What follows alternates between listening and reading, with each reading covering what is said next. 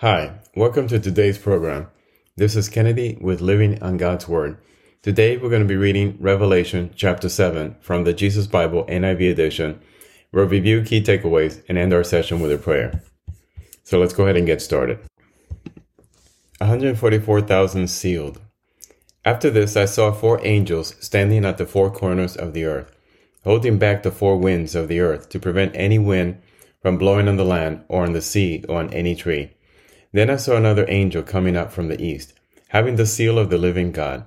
He called out in a loud voice to the four angels who had been given powers to harm the land and the sea. Do not harm the land or the sea or the trees until we put a seal on the foreheads of the servants of our God. Then I heard the number of those who were sealed, 144,000 from all the tribes of Israel. From the tribe of Judah, 12,000 were sealed. From the tribe of Reuben, 12,000. From the tribe of Gad, 12,000. From the tribe of Asher, 12,000. From the tribe of Naphtali, 12,000. From the tribe of Manasseh, 12,000. From the tribe of Simeon, 12,000. From the tribe of Levi, 12,000. From the tribe of Issachar, 12,000. From the tribe of Zebulun, 12,000. From the tribe of Joseph, 12,000. From the tribe of Benjamin, 12,000. The great multitude in white robes after this I looked, and there before me was a great multitude that no one could count, from every nation, tribe, people, and language, standing before the throne and before the Lamb. They were wearing white robes and were holding palm branches in their hands. And they cried out in a loud voice, Salvation belongs to our God, who sits on the throne, and to the Lamb.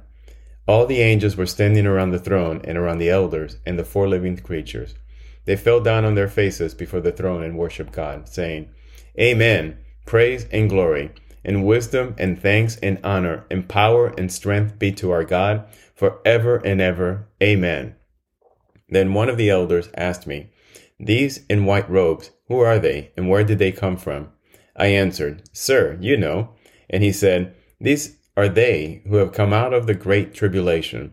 They have washed their robes and made them white in the blood of the Lamb. Therefore, they are before the throne of God and serve him day and night in his temple, and he who sits on the throne will shelter them with his presence.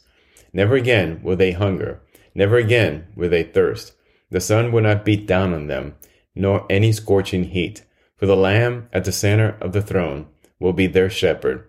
He will lead them to springs of living water, and God will wipe away every tear from their eyes.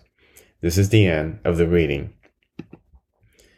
So, John in Revelation chapter 8 is telling us about the glorious existence in heaven and how everyone will be rejoicing and praising our great Father in heaven. And we see here a parallel story where Jesus told about the rejoicing of the shepherd when he found the lost lamb. And here we're seeing much, much greater rejoicing going on because of all the lost souls uh, that have been recovered, all the people that had that had come to Christ, and this is going to be just an amazing event, an amazing existence where there's going to be infinite rejoicing because of the salvation of the people of God. So let us pray. Father God, Thank you for sharing this glimpse of what the afterlife is going to look like, what heaven will look like to us, Lord.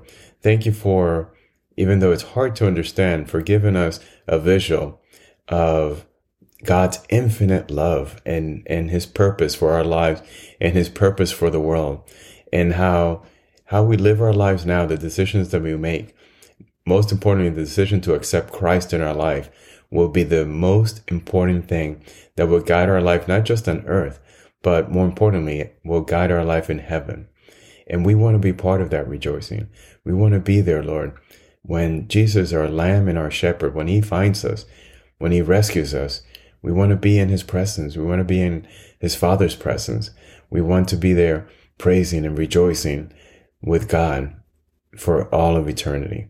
So Lord, give us the understanding, give us the strength to lead the, the right life, to fight the good fight, to finish strong, to finish having achieved God's purpose in our life. So, Lord, we ask this in Jesus' name. Amen. This concludes today's reading and interpretation of Revelation chapter 7. We hope that you will join us again tomorrow. God bless you. This is Kennedy, your brother in Christ, always.